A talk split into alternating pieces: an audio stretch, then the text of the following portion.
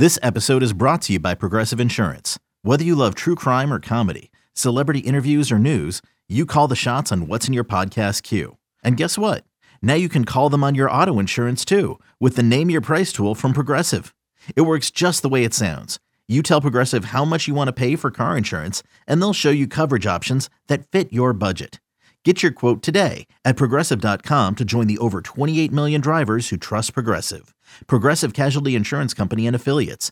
Price and coverage match limited by state law.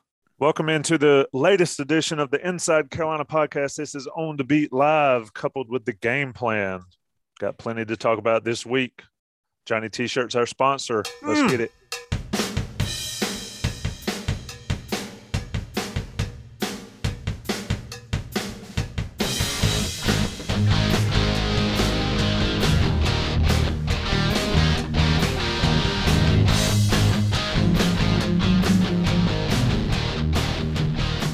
Uh, the game plan and on the beat. That means Gregory Hall, Greg Barnes, and Jason Staples joins us again. It's been a couple weeks or a month or so since Jason's been on this one. Um, let's start. I thought we were going to do a dual show like we've been doing, but we're not going to spend much time on basketball given the news that Virginia Tech has some issues. Greg Barnes, what's the latest on that?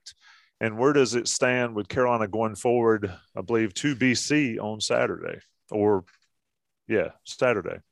Well, BC was one of the, the first teams to kind of get caught up in this recent uh, stretch of, of games that have been affected. So Carolina likely will be in good shape for that game. Although, you know, if, if there continues to be enough players that, that pick it up, or at least coaches that get it for BC, it could continue to be an issue. Um, you know, this is one of those things where before the season started, the ACC took a hardline stance of, look, you're not able to participate in a game, uh, you're getting a forfeit. It took one game being postponed, and that was the Wake BC game, for the ACC to completely change their plans. Uh, and now it, it's a situation where, um, you know, if a team has a minimum of seven players and one coach that's available to play, uh, if they have that number and they don't play, they get a forfeit. But if as long as they have that number and can play, they will play. If they don't have that number, they're not saddled with a forfeit. So that's a change that just occurred a couple days ago. And then, of course, today, right after the news broke that the UNC's game against Virginia Tech, as well as two other games, would be postponed. Uh, the ACC followed up with after the, the CDC as well kind of changed their their guidelines to now the uh, the quarantine times are, are, much shorter. And basically, once a player is asymptomatic, they've got to have back to back negative tests and they're eligible to come back to play. Where before it had been seven day quarantine and then a negative test. Uh, so we're, we're at least shortening the windows of these quarantines, which should help more games be played. Uh, but the way things have kind of been peaking the last couple weeks, it, we're not out of the woods yet, but these changes certainly will help.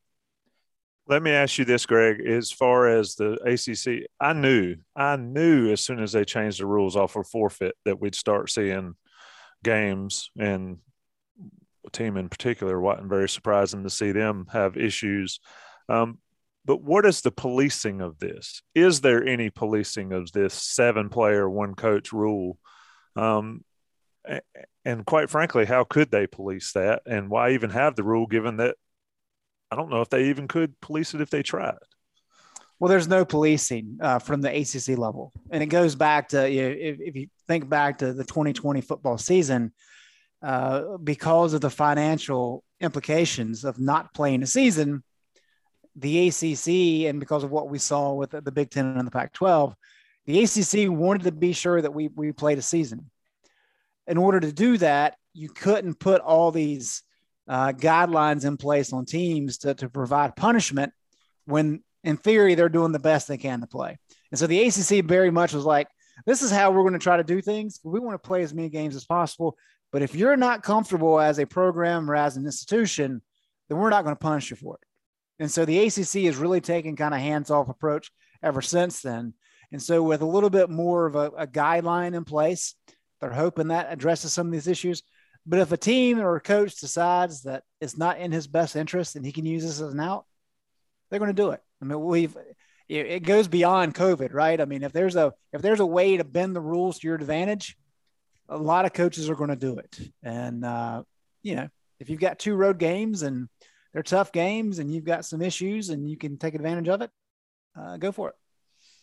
Will there be? Is there a policy to reschedule games? I had so here. Here was our Christmas vacation week here in the Ashley family. Had Hurricanes tickets tonight. That got postponed. Um, have Virginia Tech tickets on Wednesday night. That's been postponed. Got a lot of money in those because lower level regular price tickets are ridiculous in the Smith Center.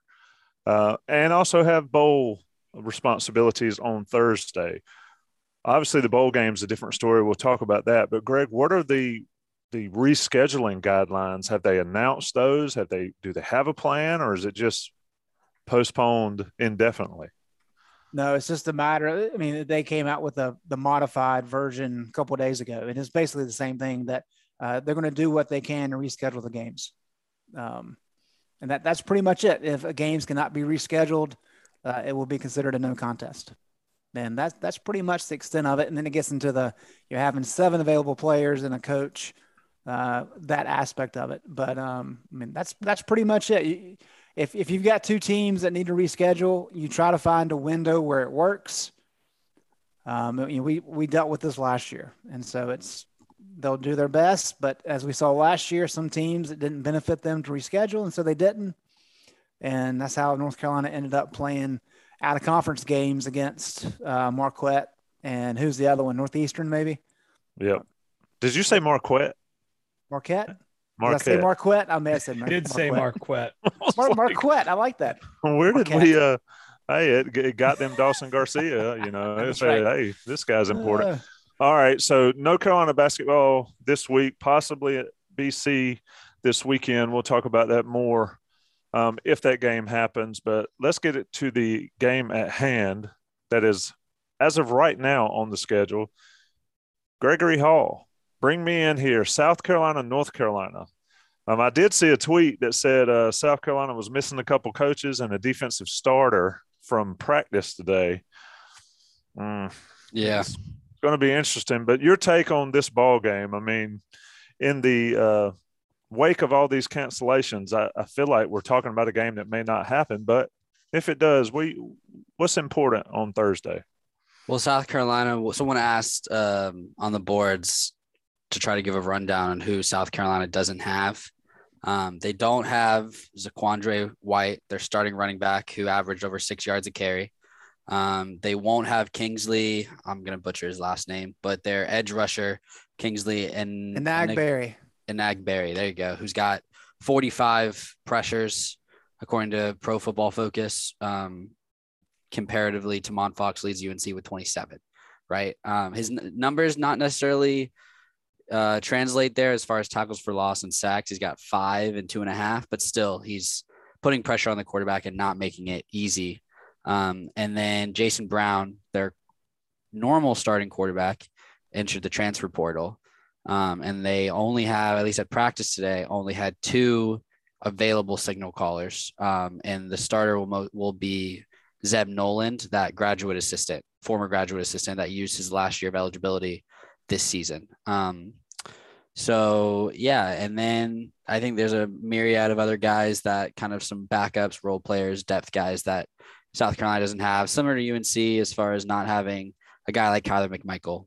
Um, they just have more of those guys out for South Carolina. So um, matchup wise, it just uh, was really important and kind of doesn't necessarily matter. Um, hasn't been affected is Sam Howell in the passing game versus South Carolina's coverage. Um, Jaylan Foster, if I'm not mistaken, is second team All American safety.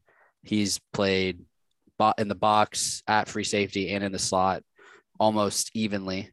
Um, so he'll be all over the field. He's got five interceptions. Um, he's second in the nation interceptions.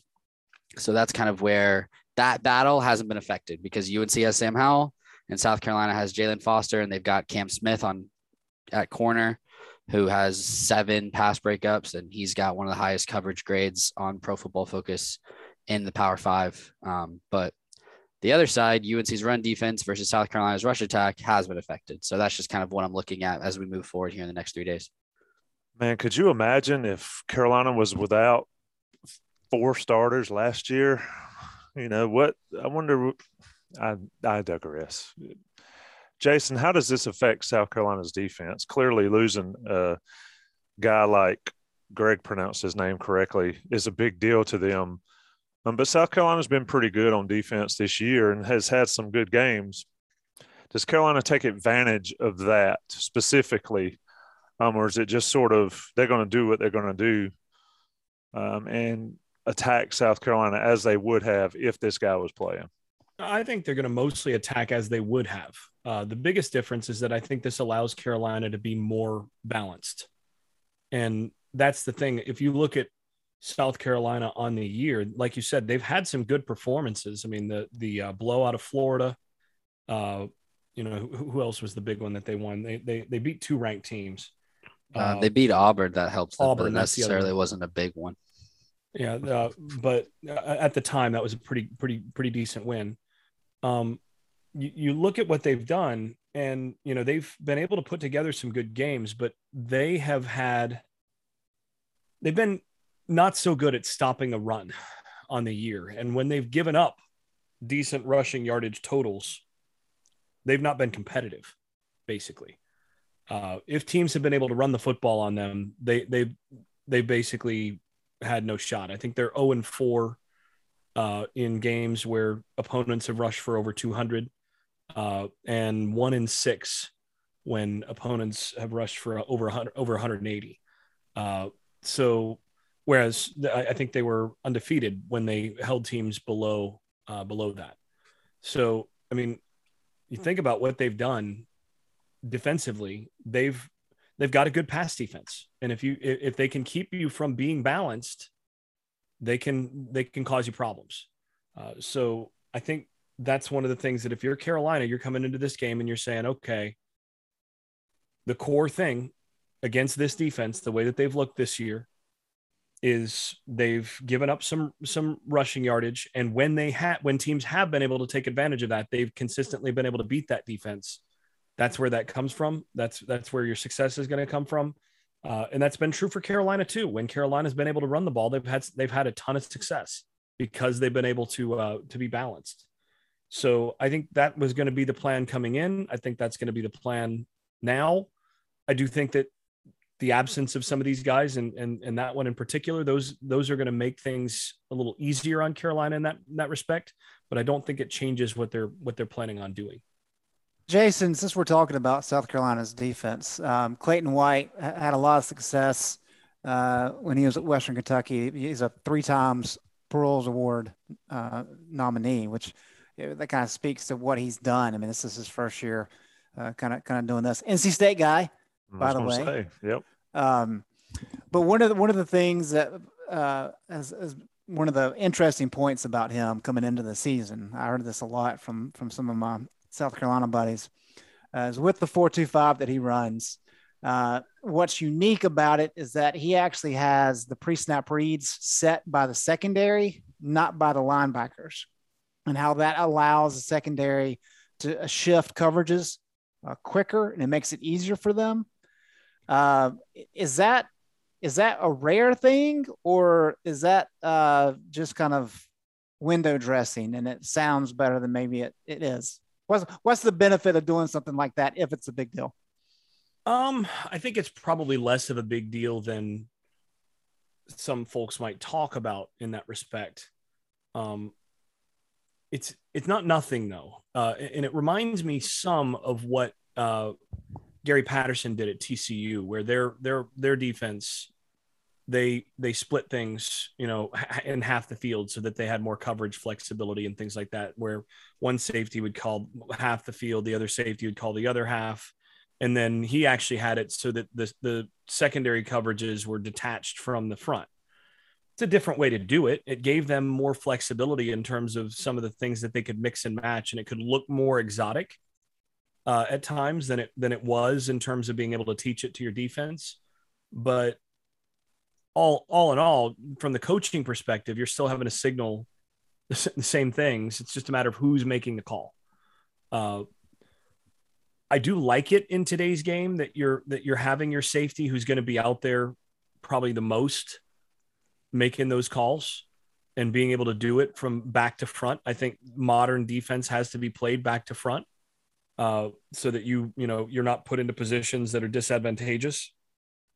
Uh, so I mean, I think there's some benefits to that in in the sense that you know your safeties can kind of see the whole formation a little bit easier, and uh, it puts them in a in a in a position to be able to do more. But I don't I don't think it really matters that much uh, in terms of you know what it what what it's going to do for you as an offense or anything like that in terms of the way that you're going to be able to attack or whatever. I, I don't think once the snap happens, it's going to make that big of a difference. Greg, let me ask you about Carolina's rushing attack. Um, uh, British Brooks is the shiny new nickel um, after his performances at Wofford and NC State. Um, but Ty Chandler has been the man all year. folks should be healthy by now um, that have been out hurt. Do you see Longo using Brooks as extensively as he did against South Carolina as he did against NC State? Assuming everybody else is healthy, Chandler, um, Caleb Hood, possibly. You know, he was great against NC State, but he he wasn't the guy all year. How do you see that working out for Carolina? Yeah, I guess it really just depends on how well British has looked in practice. But you have to remember, I mean, British has, has been around a long time, uh, and so he's they've got plenty of practice film on him over the years. And I know they're a little bit surprised with how well he looked against NC State. I think we all were. Uh, and if that carries over, well, then sure, maybe he's earned a few more reps. But I mean, Ty Chandler's the guy. And I think, uh, you know, key point of why this offense is, has, was able to find its, its legs, if you will, on the ground was because of what Sam Howell did. Uh, so there, there's room for multiple guys to get snaps. And I think like what we saw against NC State is uh, they were willing to go with a hot hand. And so I think Ty Chandler certainly will get the uh, the starter reps. But if he's ineffective, then maybe British is number two on the list to come in and give him some options. Um, I'm, I'm more so than this game. I'm, I'm interested to see what kind of impact he can have in the spring and early next year, because while they got some really young guys who have flashy stars beside their names, uh, it's a very inexperienced group, and so um, I, I, think British may may be able to make the the most move uh, in the offseason leading into 2022. He has 18 uh, missed or forced missed tackles so far on 26 attempts. Like that, that I saw that today looking at PFF data. That's insane. It's like almost 0.7.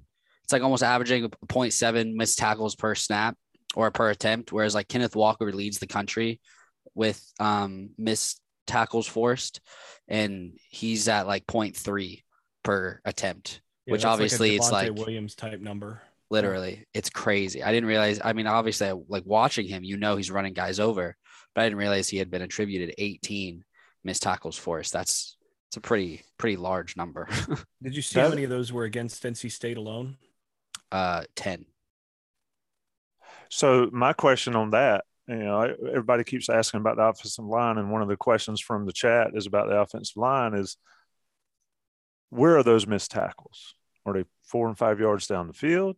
Are they in the backfield? Don't they track that too as well? Are you like, saying where do like, they occur? Oh, like where he's like where British is breaking tackles? Yes, like where are those tackles being broken? Because Jason, wouldn't that tracked? Jason, wouldn't that to, discuss the offensive line, wouldn't that be a function of the offensive line? If he's trucking guys five and six yards down the field, offensive line did their job. If he's having to break a tackle in the backfield, a little bit different. Where do you stand there? Yeah, I'm, I don't think uh, PFF makes that easy to find, uh, and I'm not sure they actually post it. I mean, they I think they actually keep track of it, but I don't think it's something that's accessible.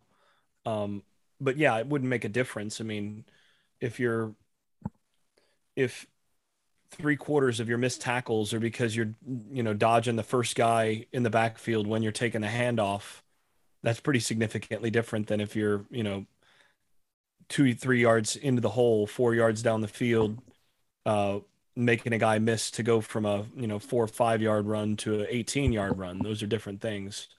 Uh, from the perspective of the the running back, I mean, it really doesn't matter. You're still, you know, you're you're making a guy miss either way. From the perspective of your offense, it makes a heck of a difference. You know, huge difference. So, I think from what what we saw against NC State, it was almost all downfield. I mean, it was it was uh, it was stuff that was you know line of scrimmage and beyond. I mean, they generally did did their jobs up front pretty well in that game. Uh, and Wofford, you know, of course, was mostly downfield as well. I mean, they didn't get a ton of penetration in that game. So, I mean, I don't think it's a situation where it's a it's a uh, it's a matter of the offensive line has not done their job. Therefore, he's had to make he's had to break those. It's that he's he's made plays when plays have been there to be made. Tommy, the, the closest we have is PFF and their their rushing direction report. Like UNC as a team uh, they've, they've got them at 6.6 yards per carry, and they've got them at 4.0 yards uh, after contact. So using that metric, you're you know, on average they're getting 2.5, 2.6 yards up the field before contact. Um, of course, it doesn't necessarily happen that way when you're talking about averages, but that's that's the best we've got in terms of being able to isolate that kind of number. In British, for example, is 8.6 yards per attempt and 4.8 yards after contact. So that's even further up the field. That's right at four yards up the field before contact. Jason, what is the what's the sign of a good of, of an offensive line effective run blocking? What number well, of that? I mean, that's a hard thing to answer for a couple reasons. One is you might just say, well, look at yards before contact, right? I mean, it's the offensive line's job to, you know, get a guy into the hole and get him downfield. And then, you know, the, the way that, the way that we always did it, uh, you know, coaching, uh, coaching high school ball, what we used to tell our running backs is, uh, you know, it's their job to get you the, get you the one-on-one, and then it's your job to, to win the one-on-one.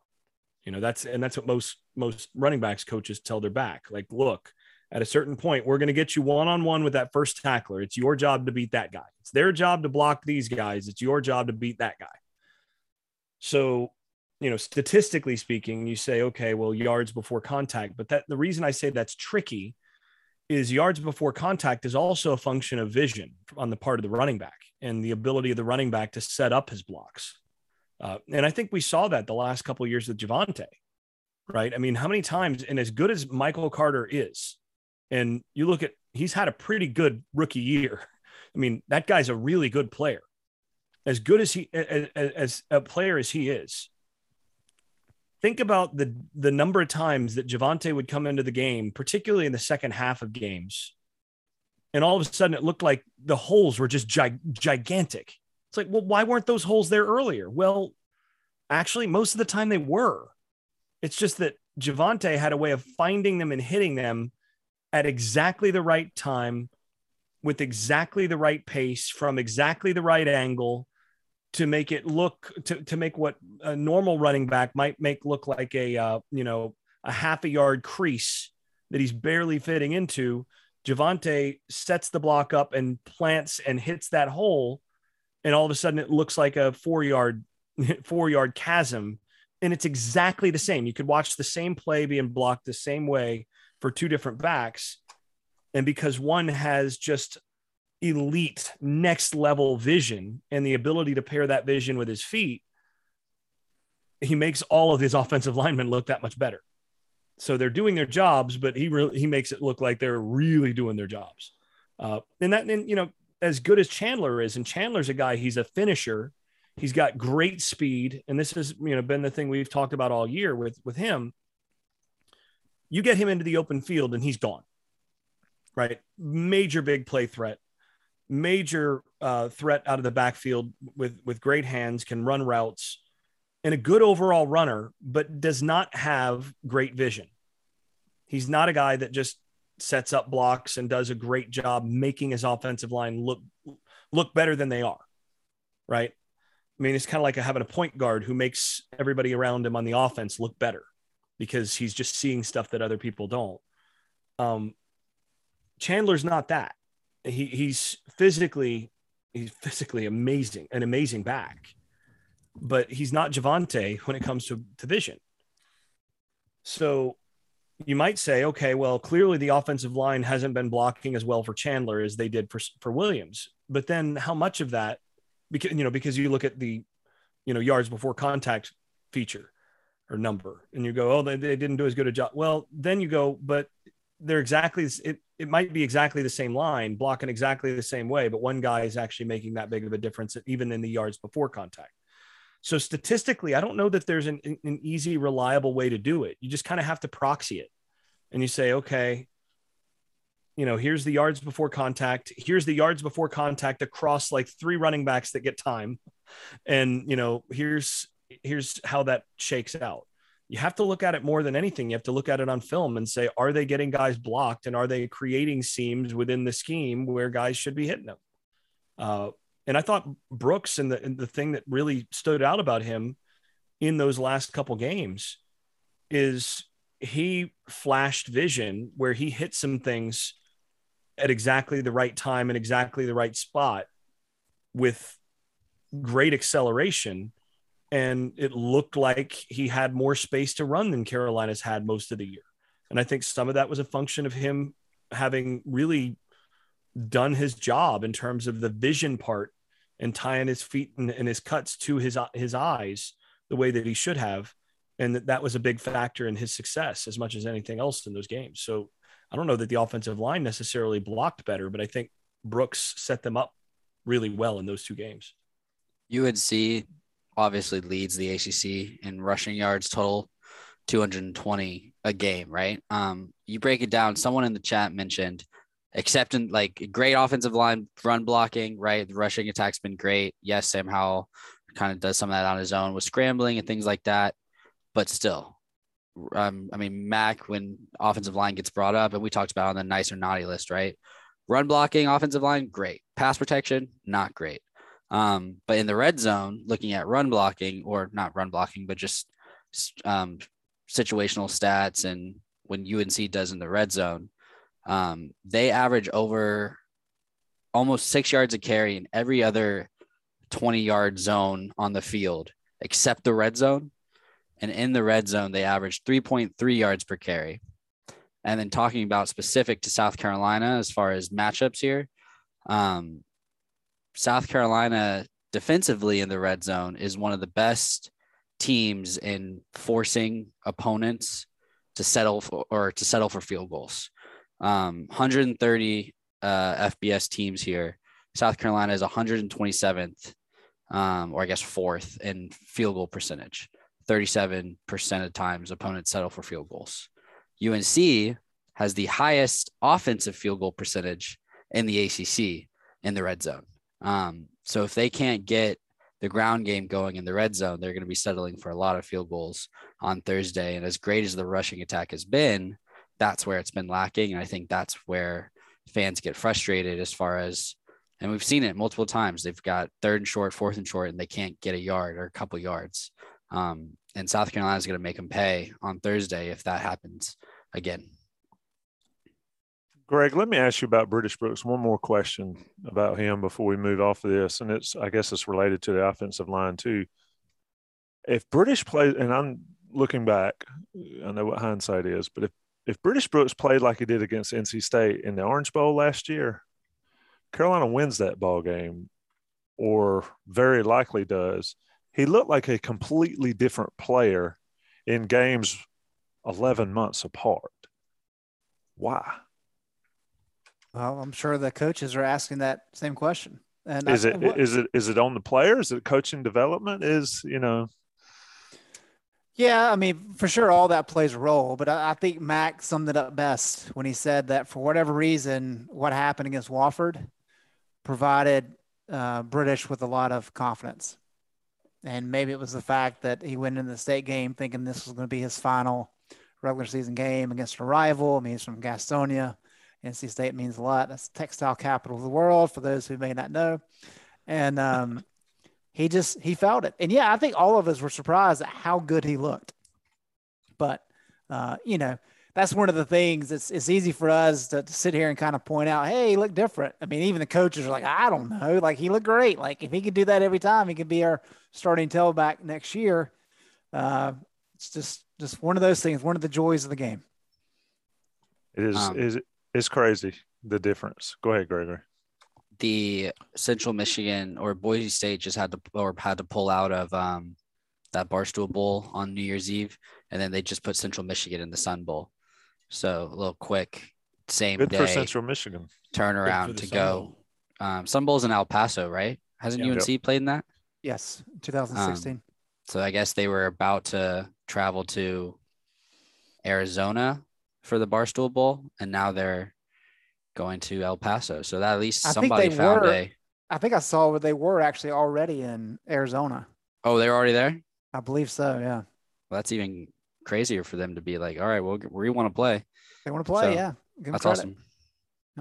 Fun fact: even though it wasn't the first opt out, why is the 2016 Sun Bowl relevant, Gregory? Oh, was, you were still in high school. I forgot. I don't know. They played Stanford that year, didn't they? Yeah, who Wasn't that opted out? Miles, didn't Myles Garrett absolutely destroy Carolina? No, that was Solomon, whatever his name is. Wilcox. Yeah, Uh, Christian McCafferty opted out of that bowl against That's right. McCafferty? That's Is that what you McCafferty? Is that what you said? whatever. Yeah, Marquette, McCafferty. Yeah. It's uh We're Christmas Eve. limping is- into the new year here, guys. really, this week does not count. I just right? said Solomon Wilcox as well. So yeah, we are limping. Solomon Thomas or something. What was his name? I can't remember. He he ran uh, Mitch Trubisky. Solomon Thomas. Yeah, He, Good he Lord. ran Mitchell uh, Trubansky all over the field. including on the uh, the final stretch there, right? Yeah. Wait, what, what, what? I'm trying to remember. What was the thing that the one announcer called Trubisky? I can't even remember those dudes. I remember. I remember one play-by-play guy got his name completely wrong. I- I can't remember what it was though. Trubisky. Um, look, let's talk about the quarterback that's currently playing. I think we all agree we're kind of surprised or not surprised, or I'm a little surprised that Howell played, but given the fact that Sam Howell's from Charlotte and, like he said, basically mimic Dazz, New- Dazz Newsome, he said, I'm a ball player, I play. Jason, what do we expect to see for the game plan for Sam Howell against South Carolina? Will it be any different given that it's a bowl game, given that um, it's his last game at Carolina, given that it's, you know, what do we expect from Phil Longo and staff on a on a game plan for Howell? You know, given all of that, I would expect it to look basically like it has. I mean, uh, the fact of the matter is, if you try, if you start to try to adjust things and do things differently because it's a, a last game or whatever else, first of all, you're typically not going to be as successful. And second of all, uh, in my view, you're more likely to get a guy hurt because, you know, you're, you're playing sort of it, it it's the guys that are playing, you know, that are playing not to get hurt, that are that are that are more easily going to get hurt, right? You have to you have to play this game at a with a uh, with a level of aggression and violence and all of that to be able to to actually stay healthy. I mean, there's a that's one of the paradoxes that anybody who's played the game will tell you. You can't play scared. Yeah. You just can't. And if you do, you're gonna get hurt. So and I think you the same thing goes for for scheme and everything else. I mean, you talk about this with your player and you say, look, if you're gonna if you're gonna pull off on this, you need to you need to step you need to step away because I'm gonna call this the way that I normally would.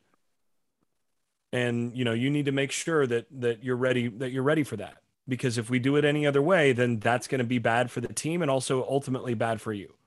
So I think it I think it's to be that. I think it's to be the same the same thing they've been doing. You're to see Sam tuck and run and you know, he's a ball player. He's to he's to make the plays as he sees them. Uh, he's to hold on to the ball at times longer than he should. Uh, sometimes that's going to turn out really good with big plays. Other times it's not. So, you know, that's going to be what we're going to see. I don't think it's going to be any different than it than it was before. Greg, is it safe to say, based on kind of how Mac was talking, um, I guess that was last week, that this will be less about the future and more about the now on Thursday. Whereas last year was like, all right, let's see what we can, who we can like replace with the opt outs and whatnot, and kind of like when we were talking about this bowl game last year, we were talking about like, all right, let's see what this team can put together moving forward. But I feel like Mac is kind of honing that back and being like, no, this game is very important to us as far as winning right now. It feels it just feels different than it did last year. Is that accurate? Yeah, I agree. And uh, you know, I said last year, I thought the fact that the team made it to the Orange Bowl was an incredible accomplishment. And and win or lose, that was something they could hang their hat on, and that would be beneficial for recruiting and for program building and all that. Whereas I think this year, to your point, they need a win to keep the momentum going. You don't want to go into the offseason with a with a losing record. Um, and I think when you combine that with the fact there's some key key seniors on this team, uh, there's Sam Howell on this team, who, as I've said before, Mac has has really highlighted uh, in front of the camera and behind the camera of just how critically important he was for bridging this gap from the Fedora era to where we are now. So I think there's a, a incredible level of respect within the coaching staff for what Sam Howell has meant to this program. Uh, and so I, I agree with you. I, I, think there's there's a lot of reasons for this game to mean an awful lot for, for this entire program. Uh, Sam being a key part, but also you got to get to seven and six. You do not want to have a, a losing record in here. You want to be able to continually build and finishing the season on, on a high note after what happened against NC State, I think is uh, very important. There's also Tomon Fox, and someone asked if this is the first game. This is the game that Des Evans gets his one sack and added at me. This is the one game I'm not rooting for Des Evans to get a sack because that'll take away from Tomon, and Tomon's two and a half away from Julius Peppers, and I think that would, or not Julius Peppers. No, yeah, Julius Peppers. Um, for is second all close? time. Is yeah, that close to the second? He, he's at 28 and Peppers is at 30 and a half. Greg Ellis has the lead at 32 and a half. So like if he has a crazy game, um, I think his career high is three sacks in a game. Um, but I mean, he could at least get to Peppers. What so were I'm you re- doing? What were you doing in early September of uh, 2016, Gregory? Early September 2016, I was been, in what, my grade? first month of senior year of high school. Oh, okay. All right. That was Tomon's first game. So he's been around a while. Uh, he's played a little bit longer than uh, either Ellis or. I was going to say Julius. he played against Georgia, didn't he? He did. He looked good in that game. Yeah. I can't even remember. Wasn't Nick Chubb there running back? Yep. That was Good Kirby's gracious. first year. I guess I would have been working on my UNC application September of 2016. Wow. Hey, and you were in the ninth grade? Random, oh, random aside, since we're doing all this this stupid trivia. Tommy, do you know who South Carolina's running back coach is? Oh, it's uh Montario Hardesty. Yeah. Tennessee. That is uh that was one of the great uh, recruiting recruitments. Deals. It was, yeah, it was great. I thought Bunning had him. What is up with South Carolina? They got Tennessee guys, they got state guys coaching for them. Hmm. Crazy down there. Look, let's talk about Carolina's defense. Is this a? Uh, I know you you spoke of Tomon Gregory, but is it sort of like a? It's time to show out for Des and the other guys, especially since Carolina's gone out and gotten Noah Taylor from Virginia, a guy who I doubt is transferring to North Carolina to sit. That is a very loud push, Tommy. Very loud push. Yes. By the coaching staff. Yep. That is to say, get it or get it. Get it on or get it on. That's what do you think, Gregory? Firecrackers at their feet. Let's get it, guys. what do you think, Gregory? Is your guy getting is it get along or get along?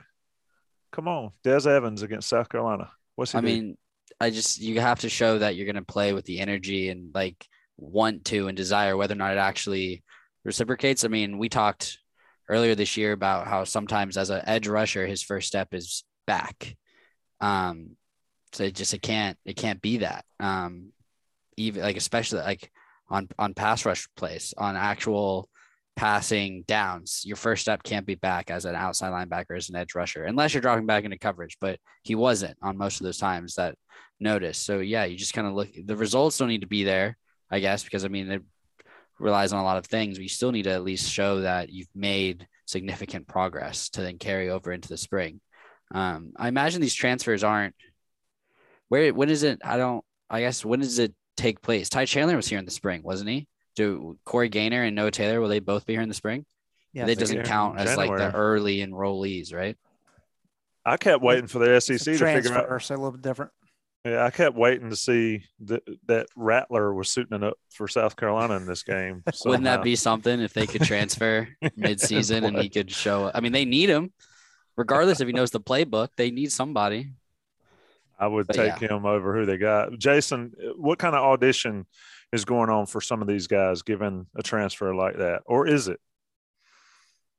Well, I mean, every every game's an audition, and I think a bowl game is always a big audition for every everybody as they're moving into the next year. So anybody that's on the roster is trying to. I mean, we saw we were just talking about like, well, what happened between British Brooks in the bowl game and this year, and we talked about in in you know the last time I was on uh, the in the IC podcast, we talked about why you know, if British Brooks was was that good, why was why wasn't he playing? Well, you know, he didn't play as well in the bowl game last year.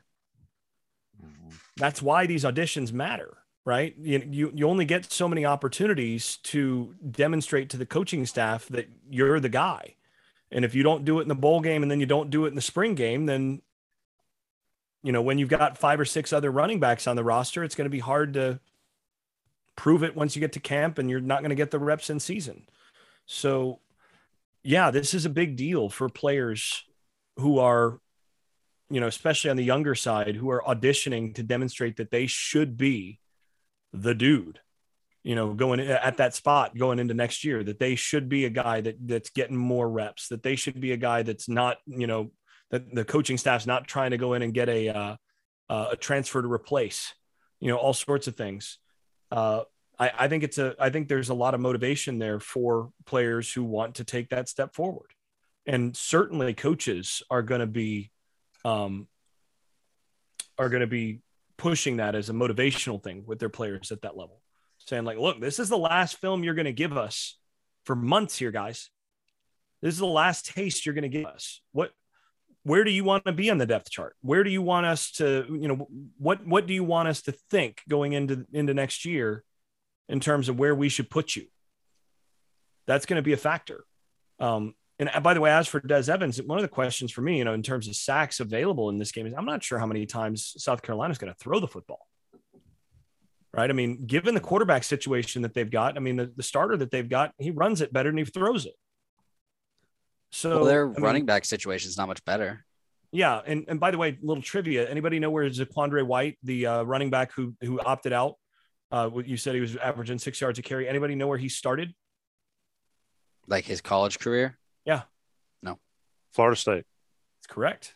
Oh, He was- that was he the was- easy he- guess. He was he was actually part. Interesting thing, he was actually part of the same recruiting class as Cam Akers.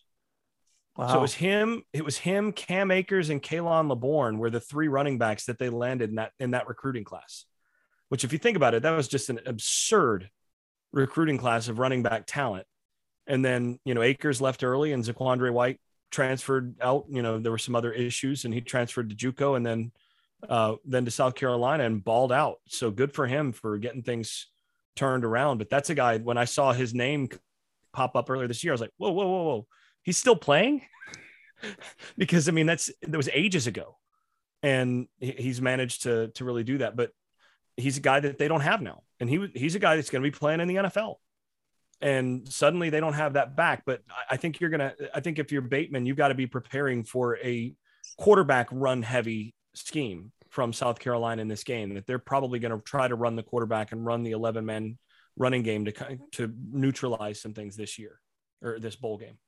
We're gonna. Shane, Shane in the chat said, I was "Damn, about to go last time, last time UNC went against a team like this, Baylor's still running." That that is a NCAA bowl record rushing yards that still stands. Uh, and that's going to stand probably for a long time. I can't believe it's just a bowl record. I mean, yeah. Uh, to Jason's point, though, Noland, uh, the most passes he's thrown in a game this year is 24. Um, and he's got on the season, he's thrown six touchdowns against one interception. Before those touchdowns came against Eastern Illinois in the opener. Um, yeah, I mean, this is one of those games where uh, Bateman can close the season looking really good against a really bad offense. Um, there's no reason Carolina shouldn't come close to shutting this team out. Or he could look really bad by allowing them to run all over the field. Yeah, I hope that doesn't happen for his sake. Um, but yeah, there's no, I mean, this is one of those games where you'll probably see a legitimate 3 4 set, right? Just going to Jason's point where South Carolina has to be able to run the ball to have any success. Force Um, that quarterback and those receivers to beat your corners and your secondary and load up in Yep. the box. I mean, that's the scheme. That's what you're doing in this game. Bring pressure, load up, and see if they can if they can run the football when you're when run the football against your heavy packages. Because I mean, yeah, maybe they maybe they hit you for a couple big plays, but you got to think that your offense is going to be able to score, you know, at least say 28 in this game, 30 points. And so, you know, that's going to require four or five busts from your secondary, basically. That's that's the way I'm I'm scheming this. If I'm the defensive coordinator, I'm saying, look, they're going to have to beat my secondary and my corners for for long touchdowns four or five times for us to lose this game. But they are sure as heck not going to run the football on me with this personnel. I'm going to make sure that they're going to, if they're going to be one dimensional, it's going to be because we couldn't cover them. Yeah, it, Tommy, uh, people listening may not may not know the story, but Zeb Noland was a graduate assistant coach for South Carolina to start training camp this year. And granted, he played at Iowa State, and then uh, he was behind uh, who was it? Trey Lance at North Dakota State. Um, so he's played at the you know at, at the Power Five level at Iowa State, of course. But he was a graduate assistant coach back in early August. And then when Luke, Do- Luke Doty got hurt, they're like, well, we need somebody. So suit up. And uh, he started a couple games, and I think he ended up starting four games. And then they went to the other guys. But he's he's back in action. So uh, not and, and again, uh, I don't think he's going to be the only guy that's going to play. Right. I mean, he's going to start, but do you think he's going to be the only quarterback that's going to play? I mean, I think uh, They only have gonna- two.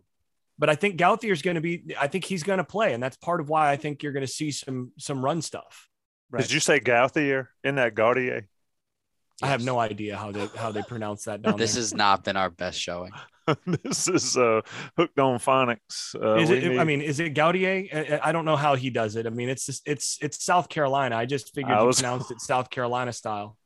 I don't know. They say Beaufort instead of Beaufort. So I'm like not I said, sure. I Gauthier, right? Gauthier is how the pronunciation guide has it. okay. There you go. you had it right. My bad. I, I digress. He's again. trying to be French.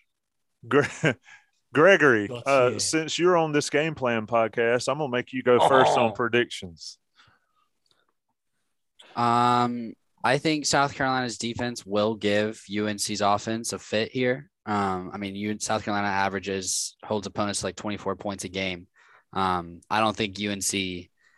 Uh, I think it's at 24. I think UNC scores 24, and I think South Carolina's offense can't get anything going. But it's going to be close because UNC's defense isn't necessarily worldly. So I, I'm giving I'm going 24-21 UNC.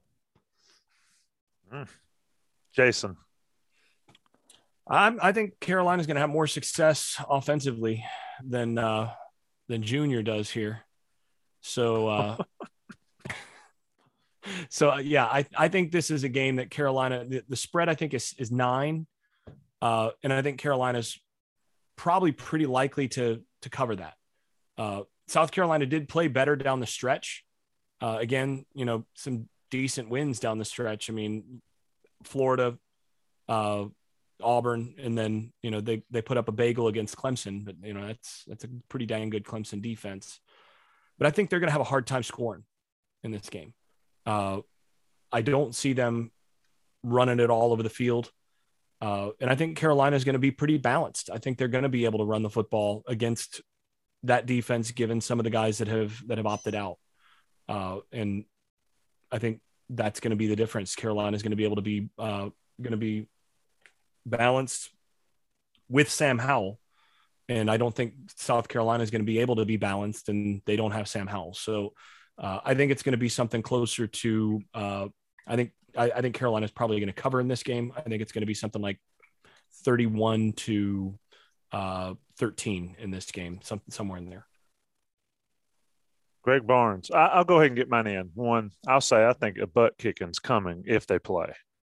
I'm not sold that this game's going to happen. And if they don't announce one way or another before midnight tonight, I'm going to eat a hotel room in Charlotte, which is not does not have me happy. But I, I believe Carolina is going to train wreck South Carolina if they play the game. And I'm talking like not Virginia Tech bowl game Mack Brown 97, 98 year, but it's going to be, I think, to quote Greg Barnes before we went on air, a bloodbath if the game happens. Greg, go ahead. Yeah, uh, some interesting numbers here. South Carolina has trailed in every game against FBS opponents this year. Um, I don't think that's very good. I'll give them credit for winning for winning five of them. Uh, they've scored more than 23 points against two FBS opponents, one being Missouri, which, in which they scored 28, and then whatever happened against Florida uh, during the disaster that was early November for the Gators. So I don't I don't know if I put a lot of stock in that particular game, uh, but I don't think this offense is very good. I do think the defense is good, but when you you know when they had success late in the year, it was with Brown at quarterback. Uh, he is not playing, so we have the Zeb Noland uh, gentleman playing. And I just think uh, this is this should be a good opportunity for Jay to have a good performance, uh, even if you know he should have a good performance against a bad offense. But I think that makes things easier for the offense, and Sam doesn't have to press. And in theory, that should help him take advantage and be willing to go for the simple stuff. And if they have to punt, they have to punt without forcing things. That should allow for more hits and so I, I, agree with everybody. I think this is going to be a blowout. Um, spread is nine. I don't understand how it's nine, but I've got North Carolina winning this one uh, 42 to 14. Keep in mind that I picked them 12 and 0 about three and a half months ago. so a, uh, that's a crazy stat or prediction there, G Biggie. Take my uh Greg is Greg's the smart one. I, I'm just gut, and my gut was uh half Did you wrong, guys do so. a podcast before the Baylor bowl game? I'm sure we did. Are there predictions oh, yeah. there? I need to find those. Yeah, you need to find those. I don't think we were very positive about that one going in, but we did feel like uh, they had a good chance to at least limit them defensively, even even though the I said they would not good. rush for 785 yards. There is no Art Briles uh, lined up against uh, Jay Bateman on on Thursday. I uh, I just feel like this one's going to be a big one for um, Carolina, and you know, I've been wrong plenty of times before. So if I'm wrong today, folks, I'll oh. see, I'll see y'all in August of next year. um, you mean you've been wrong, but you know, many times before? I thought you were 12 and 0. Look, uh, Buck Sanders, when he used to host the podcast, he introduced me with an audio clip that had me saying something to the effect of not that I've ever been wrong before. so, you know, it lives it lives infamously a uh, couple things to tease. One, uh, without any Carolina basketball game, we won't have a post game podcast after that one, and we wouldn't have anyway because I'll be on the way to Charlotte. We are having Inside Carolina Live tailgate show there in Charlotte, twelve hundred South Graham Street. Come out join us. The show starts at eight thirty in the morning, a little bit early um, for a tailgate, but we'll be living it up. There's a cornhole tournament out there. There's plenty um, to do. There'll be plenty to eat. Bring your food, bring your refreshments. Um, Gregory Hall and Greg Barnes will be there. And I'm sure Jason Staples will call in. And uh, so you might see some more. I think Taylor Vippolis might show up if he's able. So it's going to be a fun time out there on Graham Street. Both interns? Both interns, yes, sir. And just it's a complete IC party. I'll have some IC stickers, maybe a couple IC hats, anything you need get there. Also sponsored by Johnny T-shirt as always. Great friends of us, great friends of you, the Inside Carolina Premium subscriber. Christmas is over, but the the strive for gear never ends. So Johnny That's the T-shirt. Third day of Christmas now. No, let's be real. It's Christmas just started.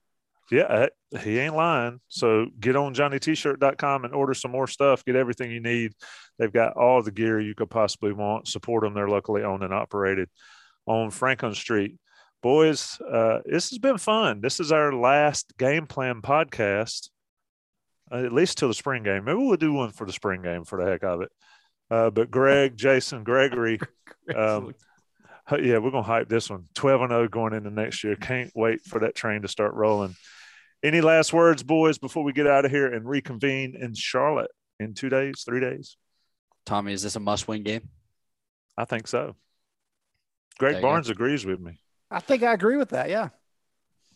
I think this is uh, compared to the other 12 games that have happened, this might be the most must-win game of all of them. I agree with that. You cannot be, have a losing record and sell hope. Jason, any last words? I disagree. well, we'll end it on that note. we will be doing day after pod with Jason Staples, Buck Sanders, and myself. Assuming I survive the trip, 9 p or 9 a.m. on Friday morning. It will not be live unless Gregory wants to get up and make it live, um, but it'll be out on the usual iTunes and YouTube channels. Boys, it's always been fun. Carolina and South Carolina, 11:30 a.m. on Thursday in the Mayo Bowl. We'll see y'all then. Okay, picture this. It's Friday afternoon when a thought hits you. I can waste another weekend doing the same old whatever, or I can conquer it. I can hop into my all-new Hyundai Santa Fe and hit the road. Any road. The steeper the better because my all new Santa Fe is available with HTRAC all wheel drive so I can hit the trail without a worry in the world. Heck, with three rows and best in class rear cargo space, I can pack the whole family in with all our gear. We've got available dual wireless charging for our phones so we'll never lose touch with civilization, and we won't lose touch with the primordial power of Mother Earth. So, which is it? Waste the weekend or do something a little more epic? And conquer it in the all new Hyundai Santa Fe. Visit HyundaiUSA.com or call 562 for more details. Hyundai, there's joy in every journey.